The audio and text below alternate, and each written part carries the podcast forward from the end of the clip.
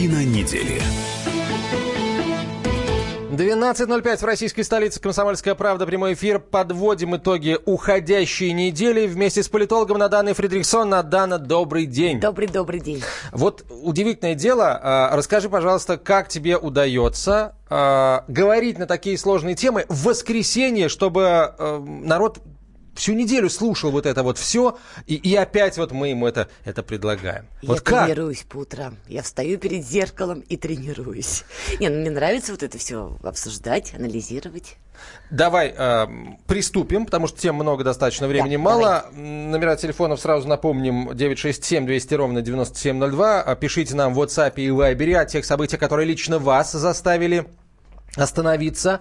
А, Задуматься. Задуматься, да, прочитать новость, между прочим, а не ограничиться только ее заголовком. Потому что сейчас за наше внимание борется так много всего, что некоторые вещи мы просто пропускаем мимо ушей. Вот. э, Перенасыщение есть такое, да. Поэтому некоторые издания пишут ин- иногда такие заголовки, что я даже процитировать их сейчас тут не могу, потому что это будет, наверное, нецензурно. Но вот одно издание там вот про летний синдром неких частей тела, в общем, поразило многих. О, да. А, Номер телефона студийный наш тоже запом... напомним. 8 800 200 ровно 9702. На тот случай, если вас так будет распирать от обсуждаемой темы, что вы не сможете удержаться и просто, э, там, вися на яблоне на даче, тем не менее, достанете мобильный телефон и решите нам позвонить. Вися в хорошем смысле слова, собирая Да яблоки. ты уточни. Вот. А то, знаешь, у меня дома висит Ван Гог. Не сам, конечно, а его картина. Вот из этой серии. Да-да-да, ну неплохо тоже. У тебя действительно висит Ван Гог, да? Я так, так, на всякий случай уточню. А, давай начнем с, а, с новостей, которые с калейдоскопической, на самом деле, частотой сменяли друг друга. А, Новостей о том, будут встречаться Путин и Трамп а, в этом году еще раз. Не будут они в этом году встречаться. Изменит ли что-нибудь эта встреча? Вообще просто действительно превращается в какой-то а, хороший или, может, не очень хороший сериал вся эта история со встречами президентов России и США. Ну, Дональд Трамп любитель, видимо, сериалов. Нет, ну, в 2018 году после Хельсинки уже встречи не будет. По Хотя крайней- изначально вроде говорили, что вот будет. Слушай, вот ну Трамп пригласил. Да, пригласил. Но давай все-таки тоже попытаемся понять американского лидера. Ты помнишь, что началось, когда он провел встречу в Хельсинки? Ты помнишь, какие заголовки пошли? Как его, какие карикатуры рисовались? Как Путин его обыграл? Нет, нам, россиянам, приятно знать, что наш президент обыграл на международной арене такого игрока, как Трамп. А ему каково? Вот эти обложки, где совмещают лица, и где голливудские актеры говорят, вы там а, пособник Владимира Путина, вы никто и так далее. Ну, это ладно, это критика, но и давление. Пол- Половина закоулков Белого дома сейчас против Трампа. Любые его попытки вести переговоры с нами оправданные попытки. Мы уже говорили в этом эфире на той неделе. Трамп понимает, что мир изменился, международная панорама изменилась, и не считаться с Россией, говорить, ой, какая-то Россия, ой, да ну ее, без нее решим. Вот так уже невозможно. Ну, просто невозможно. Даже в таком узловом центре на международной арене, как Ближний Восток, особенно Ближний Восток, он это понимает, к сожалению, вот это вот охота на ведьм, русские вмешались в наши выборы, русские ломают нашу демократию, это сейчас всему мешает, мешает конструктивному диалогу. Трамп закономерно переносит встречу на 19 год, и уже даже сделал странный проброс, что русские будут финансировать демократов. То есть, ну, совсем уже как-то вот, тут у всех крыша поехала.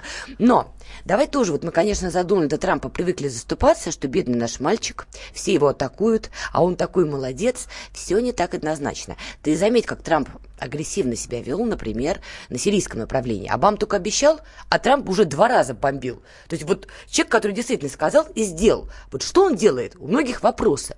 И вот меня сейчас очень пугает, потому что мы все понимаем, что ближневосточная повестка одна из центровых в переговорах Путина и Трампа. Один из ключевых узлов. И Трамп об этом говорил. И Россия, в общем, этого не скрывает. Да и понятно, что так карты смешались, что не обсуждать это невозможно.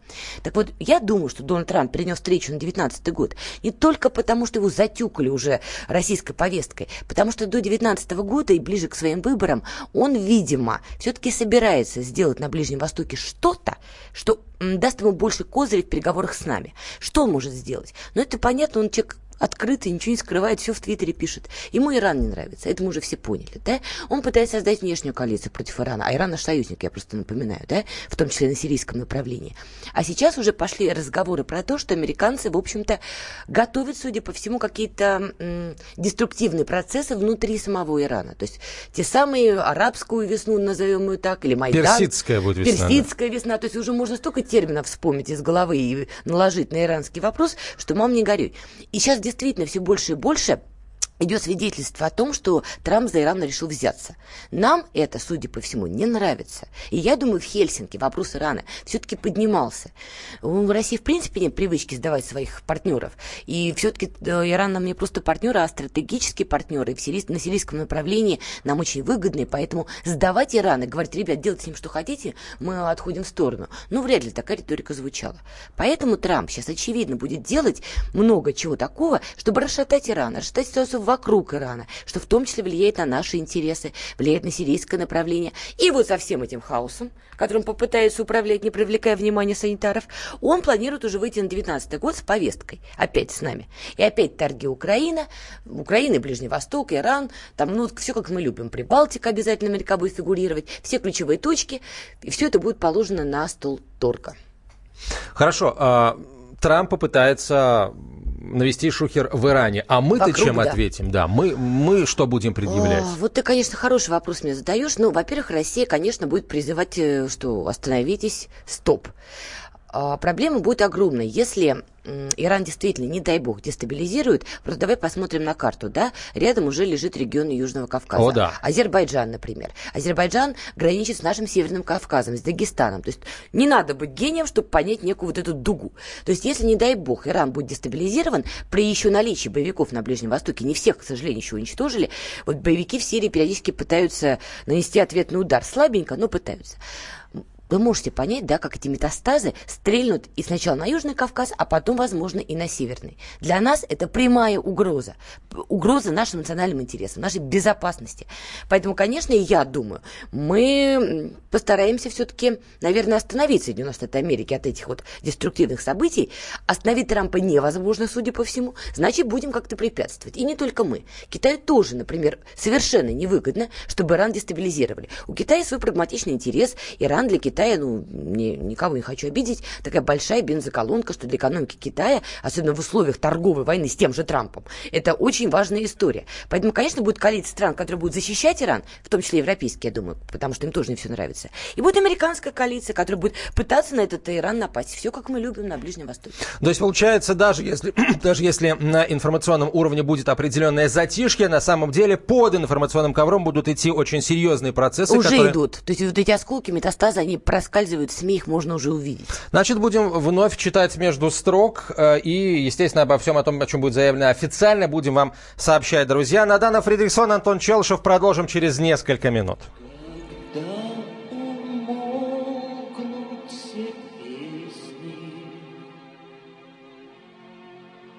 которых я не знаю. В терпком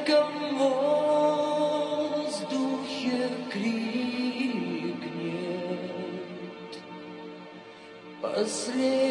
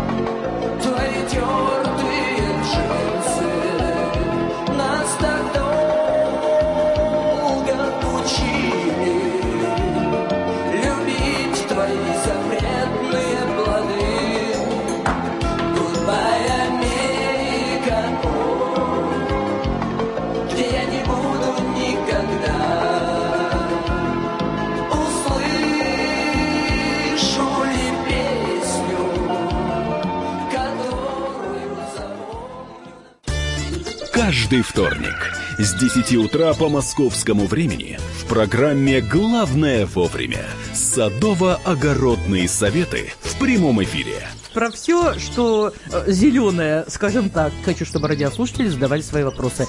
Большой эксперт. Самая удачная находка для всех работников мотыги и лопаты. Тетя Таня Кудряшова. И дети меня зовут мать всего зеленого. Вот такая петрушка на радио «Комсомольская правда».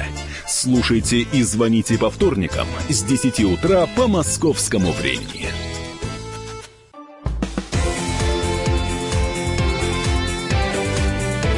Картина недели.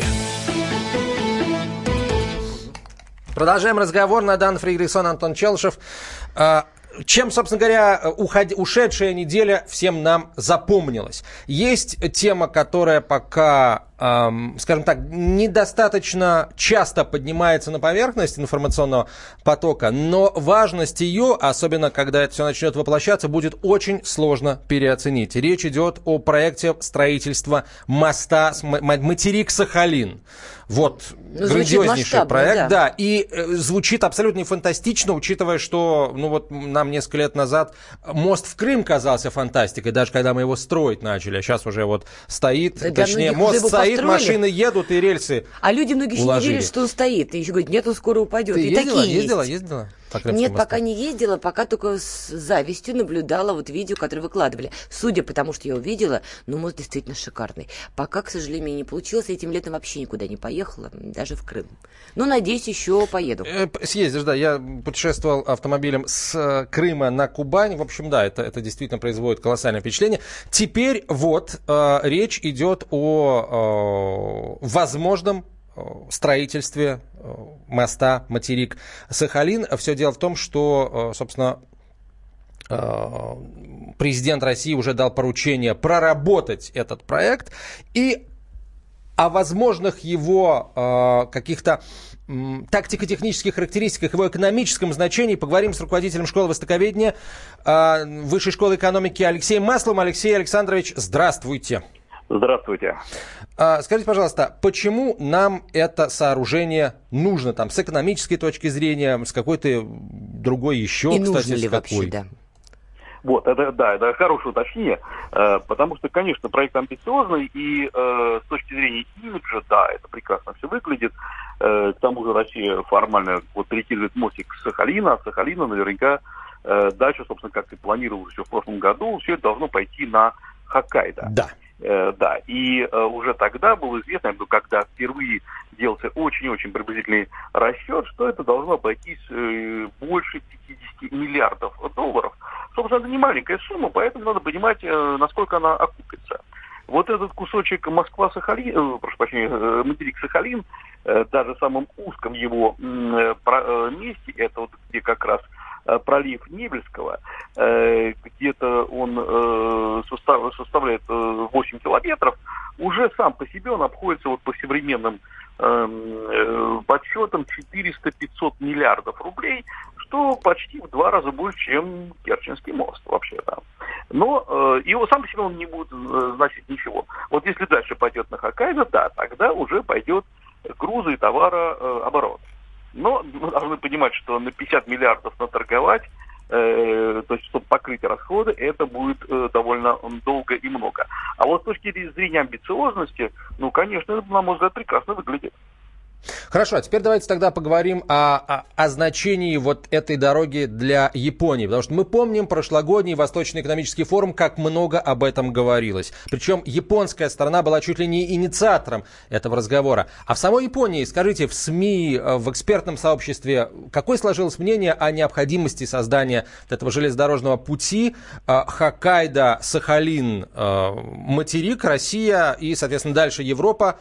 Видимо, речь идет, наверное, в первую очередь нужно говорить о перевалке, перевозке японских э, товаров э, в Европу и постав, поставок, соответственно, в том числе сырья из России в Японию. И продуктов питания, почему только сырья? Сельхозпродукция, пожалуйста. Да, да, разумеется. Э, я еще напомню, что от Хоккайдо есть еще такой же мост до Хансю, то есть до следующего острова. То есть это вообще должно, если все так будет, это все соедини, соединиться в такую большую-большую дугу единую. Э, но, э, во-первых, японские товары э, сегодня пока что выгоднее, значительно выгоднее направлять морским путем, поскольку пока что это дешевле. Вообще морские, морские перевозки дешевле, чем железнодорожные. И, во-вторых, пока, я так понимаю, никто не видел э, объема товаров или, по крайней мере, номенклатуры товаров, которые, которым Япония может завалить Европу. Сейчас, я напомню, Япония и Европа э, отказываются от ряда тарифных пошлин. То есть, э, проще говоря, японские товары будут удешевляться для европейских покупателей. Как следствие, вот тогда, может быть, и возрастет поток японских товаров э, в, э, в Европу. Вообще-то на этом месте, это место уже хорошо оккупировал Китай. Э, и, во-вторых, э, если мы рассматриваем обратный поток, ну, например, из России товаров, и правильно сказано, и сельхозтоваров, сельхозпроизводства, и э, товаров, например, энергетических, я думаю, что сегодня наторговать на такой уровень мы не сможем в ближайшие там 10-15 лет.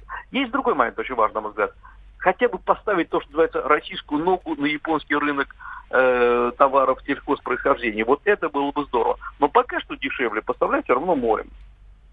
Хорошо, а вот вы не ответили на первую часть вопроса. Что в Японии-то об этом говорят? И говорят а, ли? Да. Да, в Японии говорят, не могу сказать, что это тема номер один, это даже не тема номер десять. Э, часто обсуждают либо специалисты по России японские, либо обсуждают э, в блогах э, товара, товаропокупатели, те, которые оптом закупают э, российскую продукцию. На самом деле отношение крайне скромное и крайне тихое. Потому что э, надо понимать, что сам по себе бюджет Японии э, и инвестиции в крупные проекты строятся не как в России. То есть АБА не может приказать японским бизнесменам или японским корпорациям взять и вложиться. Ведь это же двусторонняя должна быть дорога. Я имею в виду э, строительство э, пути э, Сахалин-Хоккайдо э, должны вкладывать в том числе японцы.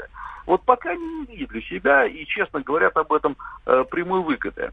Э, а, для, а вот для АБы это, конечно, э, вопрос номер, если не, не номер один, то номер два или три, потому что он, по крайней мере, то, что обещал японцам улучшить отношения с Россией, прежде всего торговые, и на как бы на время отложить в сторону все политические разговоры, он э, выполнит за счет строительства этого моста э, вот свои обещания. Но я думаю, что сейчас, почему еще возникает очередной раз эта тема, скоро опять э, Дальневосточный форум, э, опять надо будет что-то говорить, обещать, и это такая хорошая тема для обсуждения. Но как бы не получилось то же самое, что и с Э, э, со скоростной дорогой Москва-Пекин, э, которая долго обсуждалась, потом оказалось, что она совсем невыгодна.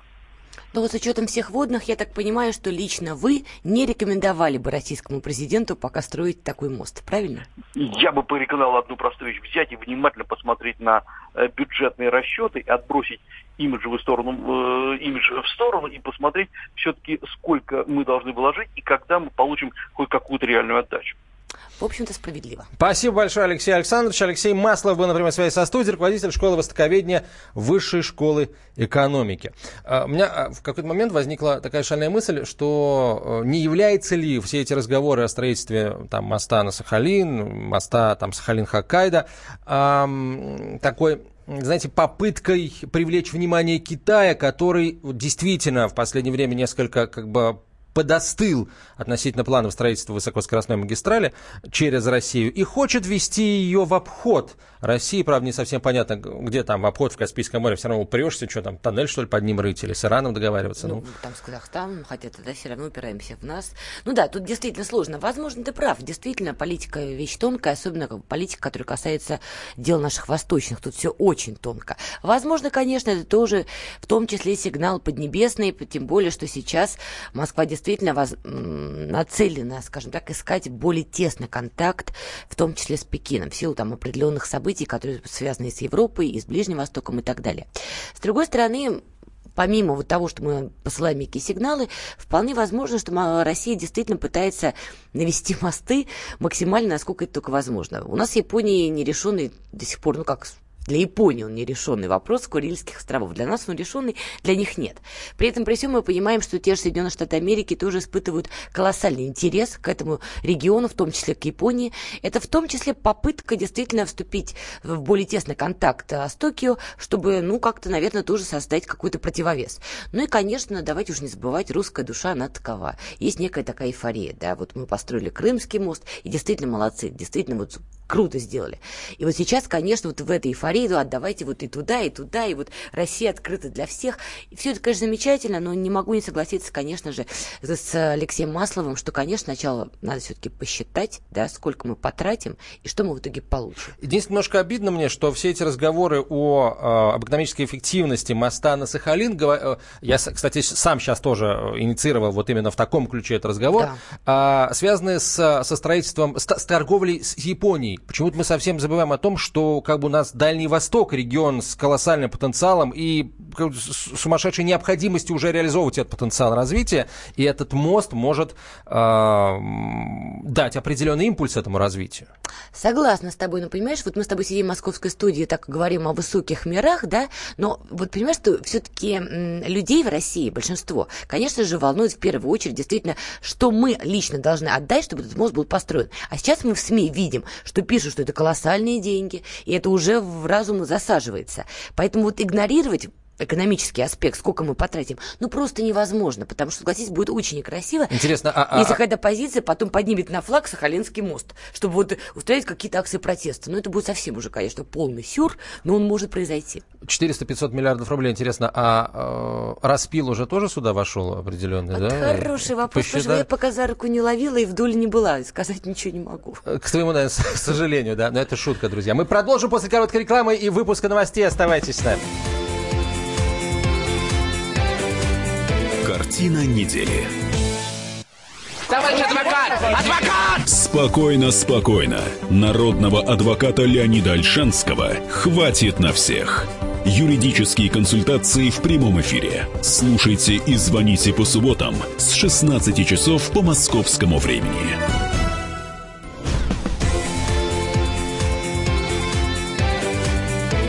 Картина недели. 12.32, российская столица, Комсомольская правда. Продолжаем подводить итоги недели уходящей, информационные итоги. Э, Надана Фредериксон, Антон Челышев. Надан, ну вот э, сразу две шпионские истории у нас. Причем опять мы здесь видим, выглядим, ну прям скажем, не на коне. Э, речь идет и, о продолжении истории с арестом Марии Бутиной угу. в Соединенных Штатах и э, с, с арестом сотрудника ЦНИ Маша, э, 74-летнего ученого, заслуженного ученого госнаграды, человека имеет, которого подозревают в передаче НАТО данных о секретном российском оружии. Какая история тебе меньше нравится здесь? Понятно, что и оба хуже, да, но вот... Ну, конечно, вторая история, потому что пока вот из того, что есть в открытых источниках, а, господин Кудрявцев, правильно, да, обвиняемый? Да, да, 74 года. 74 года, да. Наук. Вот пока из того, что я смогла найти в открытых источниках, вот, честно говоря, у меня картина как-то не сложилась. Вот вроде все логично, да? Некий предатель, который сливал э, ценнейшую информацию за бугор. Дальше начинаешь читать, выясняешь, с деньгами у него было все хорошо. Не олигарх, но с деньгами все хорошо. Дача, машина, квартира, все замечательно. Ну, всегда можно говорить, что есть некая человеческая жадность, на которую всегда, там, как они называются, агенты влияния могут сыграть, да, там, как да, завербовать да, да, да, на да, деньги. Но здесь что-то как-то не, у меня не сложилось. Ну, давай подумаем. 74 года, да, советская все-таки ментальность, человек родился, учился и рос еще в советской системе координат, где предатели Родины, враг народа, ну, это понятно, какой образ, да, в голове мотивировать его на деньги, но, опять же, он не бедствовал. Мы, слава богу, Россия сейчас не в том положении, когда ученые на хлеб побираются, но вынуждены Вниманием, опять же, не был обделен. Его него ордена да. Дальше, за да, вот третий, да, амбиции. Не был обделен, ты совершенно справедливо отметил. На что его могли как-то вот на крючок подцепить, пока мне не очень понятно, но допускаю, человеческая душа, человеческая природа, она сложна. Возможно, может быть, все-таки на деньги не предел совершенства. Может быть, на Запад хотел уехать. Возможно, ну, тут не знаю. Но меня вот что смутило. Ну, вроде все логично. Хорошо, каким-то образом завербовали. Ладно, бог с ним. Но тут вдруг, я не поняла как, всплывает 2013 год. И мне, значит, как потребитель информации, сообщают, что то ли это преступление имеет к 2013 году отношение, то ли что. Вот тут у меня совсем все не сложилось в голове. Ну, при чем здесь 13 год? Если он передавал сейчас, это одна история. Если он передавал в 13 году, ребята, а что 5 лет тогда происходило? Где 5 лет? Что, расследование велось? Его 5 лет вели? Ну, тогда и начните с того, 5 лет вели предателя Родины. Но такого нет. Вообще история про 13 год появилась как-то чертом из табакерки, и спустя там несколько дней, как эта история раскручивалась. Вот у меня тут вообще уже не сложилось. Я не очень понимаю, что вообще происходит. Если человек действительно передавал данные, ну, слушай, я согласна, что для нашей страны и для нас с как для граждан, налогоплательщиков, это колоссальный ущерб. Потому что Владимир... Его пока оценили там в 300-400 в миллионов миллионов рублей. э, ми- миллионов, Миллиардов, миллиардов, миллиардов рублей. Это да. действительно колоссально. Тем более, слушай, ну давай тоже не забывать, в, э, в системе координат на международной арене, когда опять все гремят оружием, особенно почему-то вокруг наших границ, вот медом там намазано, погреметь оружием. Конечно, это действительно и имиджевый удар, да, и геополитический, и экономический, бог знает какой еще. И тут действительно надо думать, что как же так получилось. Тем более, если всплыл непонятно 13 год, тогда возникает вопрос, ребят, ну вы пять лет, вы, я понимаю, что вы работали, а как вы работали? Вы позволяли ему продолжать сливать информацию? Или вы ему давали уже дезу, он сливал дезу? Ну, в общем, народ хотел бы неких разъяснений, по крайней мере, народ в моем лице.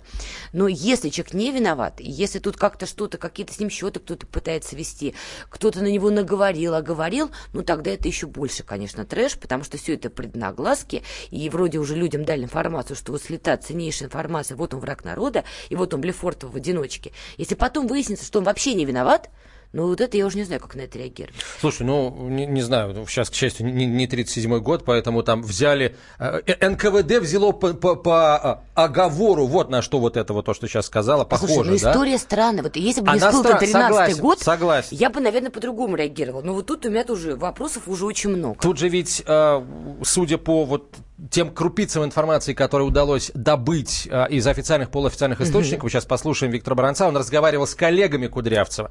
А, получается, он работал э, над решением там, целого ряда технических проблем, связанных с гиперзвуком. Да, да. Тем самым гиперзвуком, о котором э, говорил весной президент России, который произвел на всех в мире э, э, Большое казалось бы, да, впечатление. очень, очень мощное э, впечатление. Но опять же, в Соединенных Штатах, там в, в, в их прессе, в западной, в том же National Interest, не было какого-то, значит, посыпания головы пеплом, вырывания волос и криков «все пропало», а русские теперь могут достать любой наш флот в любой момент времени. Нет, послушай, ну они самоубийцы, да. Ну, понимаешь, как только кто-то в Пентагоне выйдет и скажет, все, русские нас погубят. Все, трендец. Вот не будет больше Соединенных Штатов Америки. Будут разъединенные Штаты Америки. И это абсолютно понятная история. В любой стране так бы было. Ты можешь себе представить, чтобы руководство нашей страны вышло и сказало, что какая-то страна над нами теперь давлеет? Это невозможно вообще представить. В Пентагоне вышли, сжали зубы, сказали, у нас все нормально, американцы могут спать спокойно,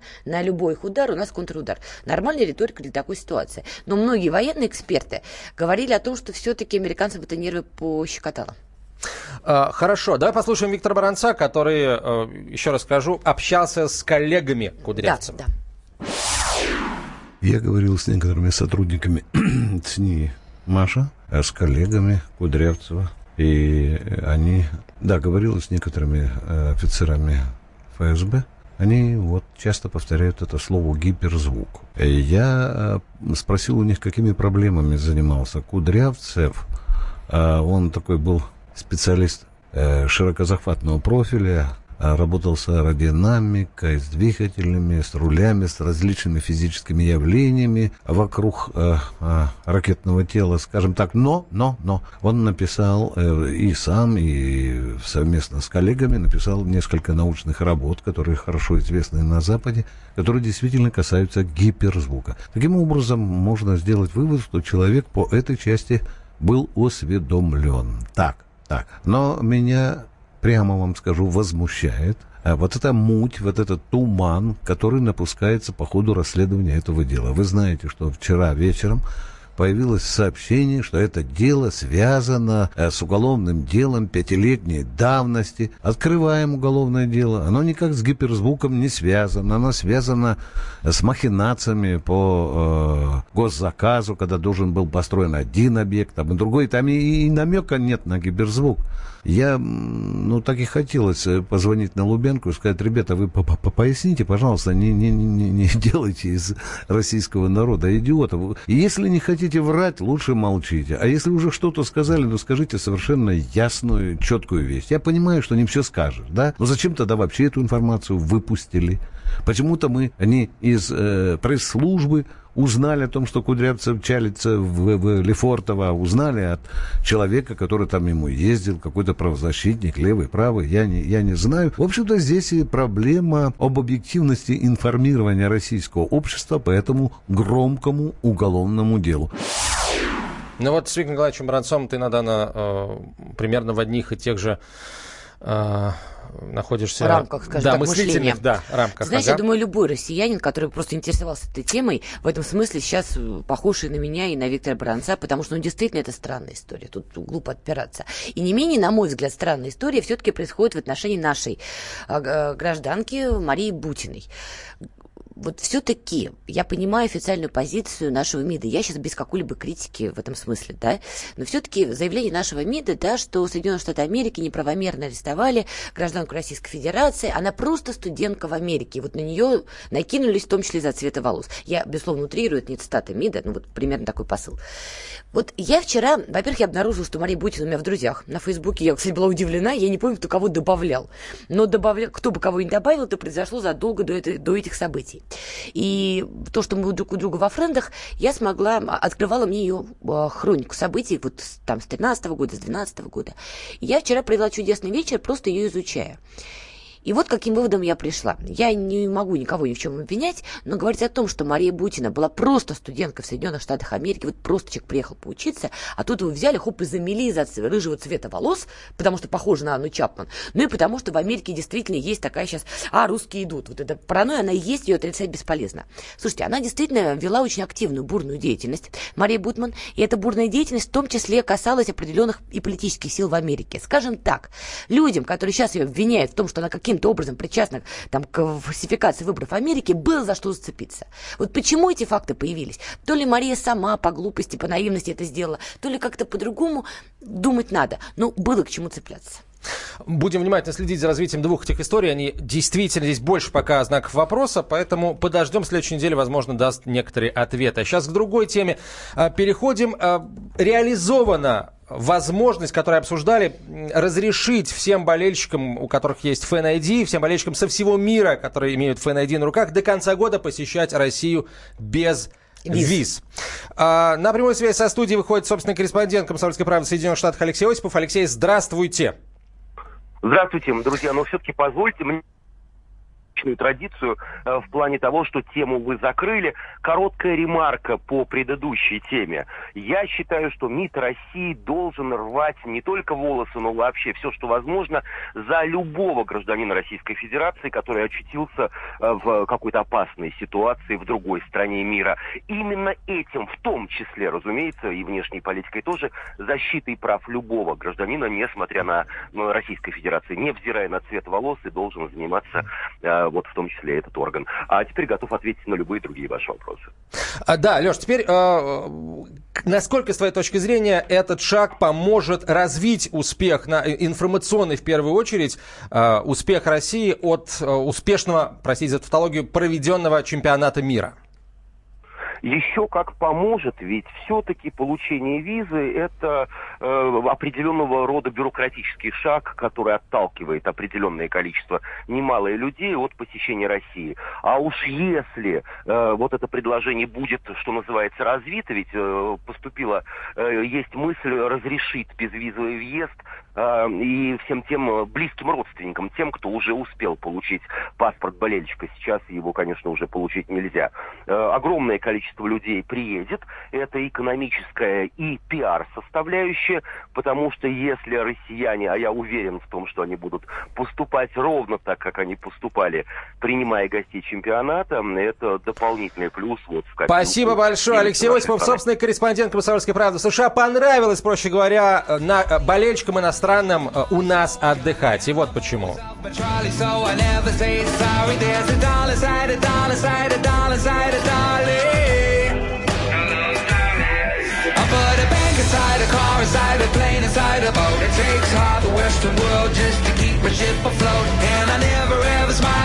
Something to promote. I just won't emote. Слушайте в нашем эфире совместный проект «Радио Комсомольская правда» и телеканала «Спас».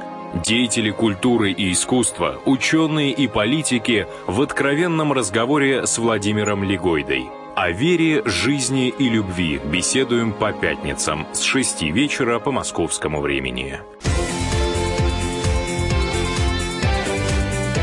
Картина недели.